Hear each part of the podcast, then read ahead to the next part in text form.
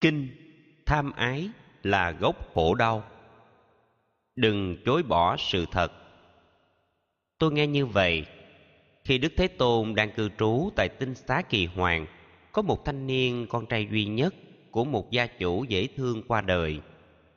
Người cha gia chủ không muốn làm việc, không thèm ăn uống, thường đến nghĩa địa thăm viếng than khóc. Con đang ở đâu?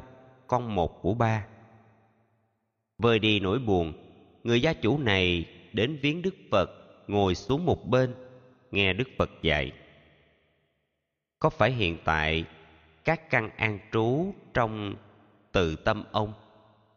Các căn của ông đã đổi khác nhiều.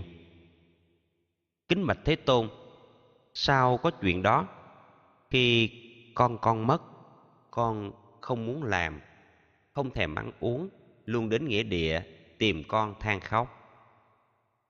Đây là sự thật, sầu bi khổ ưu não, do ái sanh, có mặt từ ái.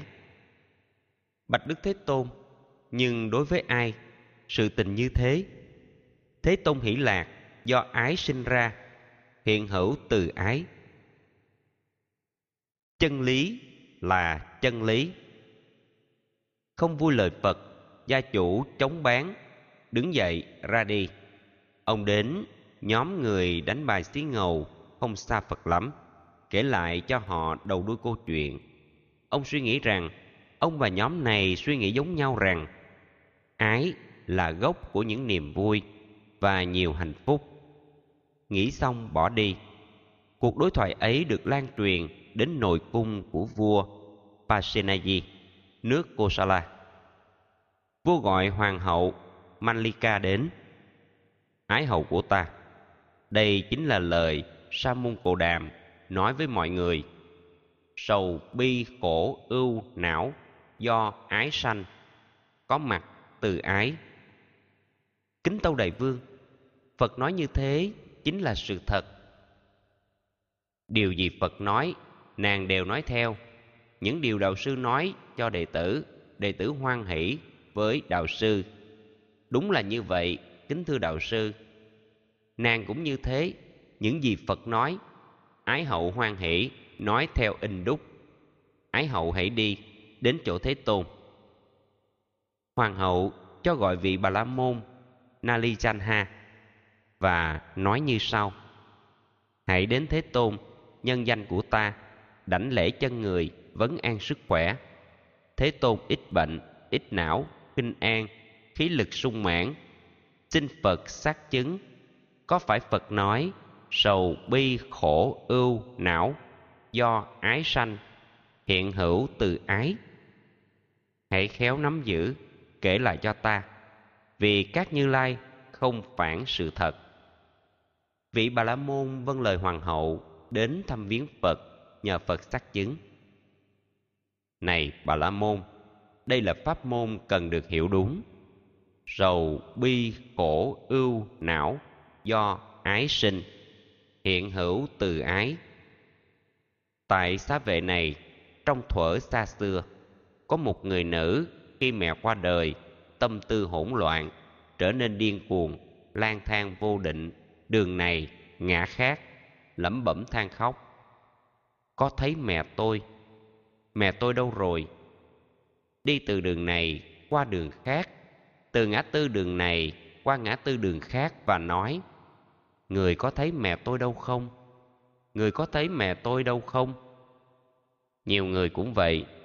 Khi mất người thân, hoặc cha, hoặc mẹ, hoặc anh, hoặc chị, em trai, em gái, hoặc vợ, hoặc chồng, hoặc con, hoặc cháu, vân vân, gào thét thảm thương.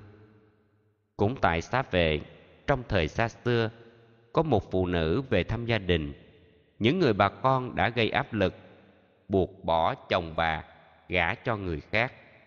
Bà ta không chịu, nói với chồng rằng, này hiền phu ơi, gia đình ép buộc, em xa lìa chàng, lấy một người khác. Em không muốn vậy.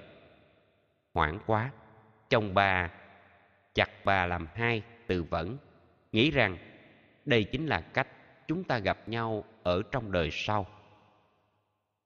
Giúp vua hiểu chân lý. Phật dẫn nhiều chuyện đã từng xảy ra trong đời quá khứ, khẳng định sầu, bi, khổ, ưu và não, phát sinh từ ái. Ái là đầu mối của những nỗi đau.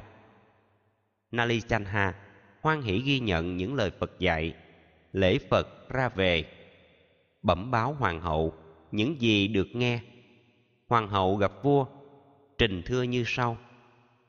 Kính tâu đại vương đại vương có thương công chúa của thiếp là vasiri. Ái hậu của ta, dĩ nhiên là có. Kính tâu đại vương, nếu có biến dịch, tẩy đến con thiếp. Đại vương có sầu, bi, khổ, ưu, não. Hỡi này ái hậu, làm sao không được?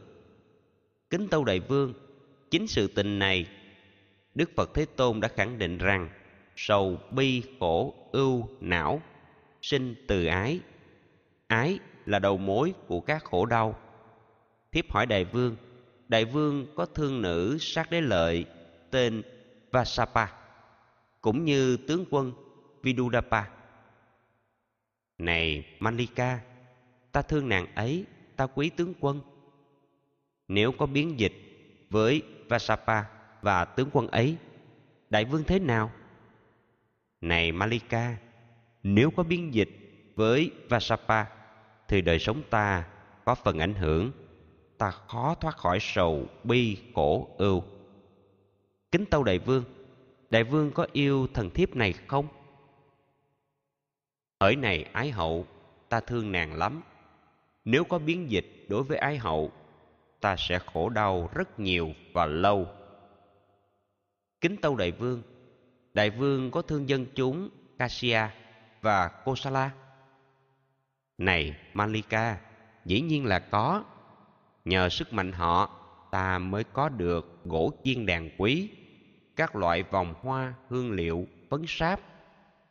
Nếu có biến dịch đối với dân ấy, có sự đổi khác đến mạng sống ta, ta không thể không sầu bi khổ não.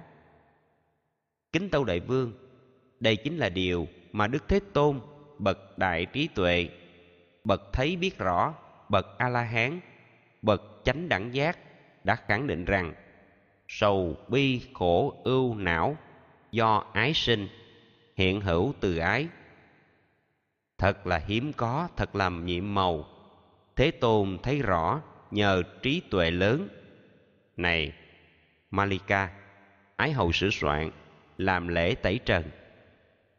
Nói xong, đứng dậy, vua mặt hoàng bào đến nơi thế tôn, chắp tay đảnh lễ, nói lời cảm hứng. Đảnh lễ thế tôn, bậc a la hán bậc chánh đẳng giác. Ba lần như thế, vua và hoàng hậu đảnh lễ ca ngợi như lai thế tôn với lòng quy kính.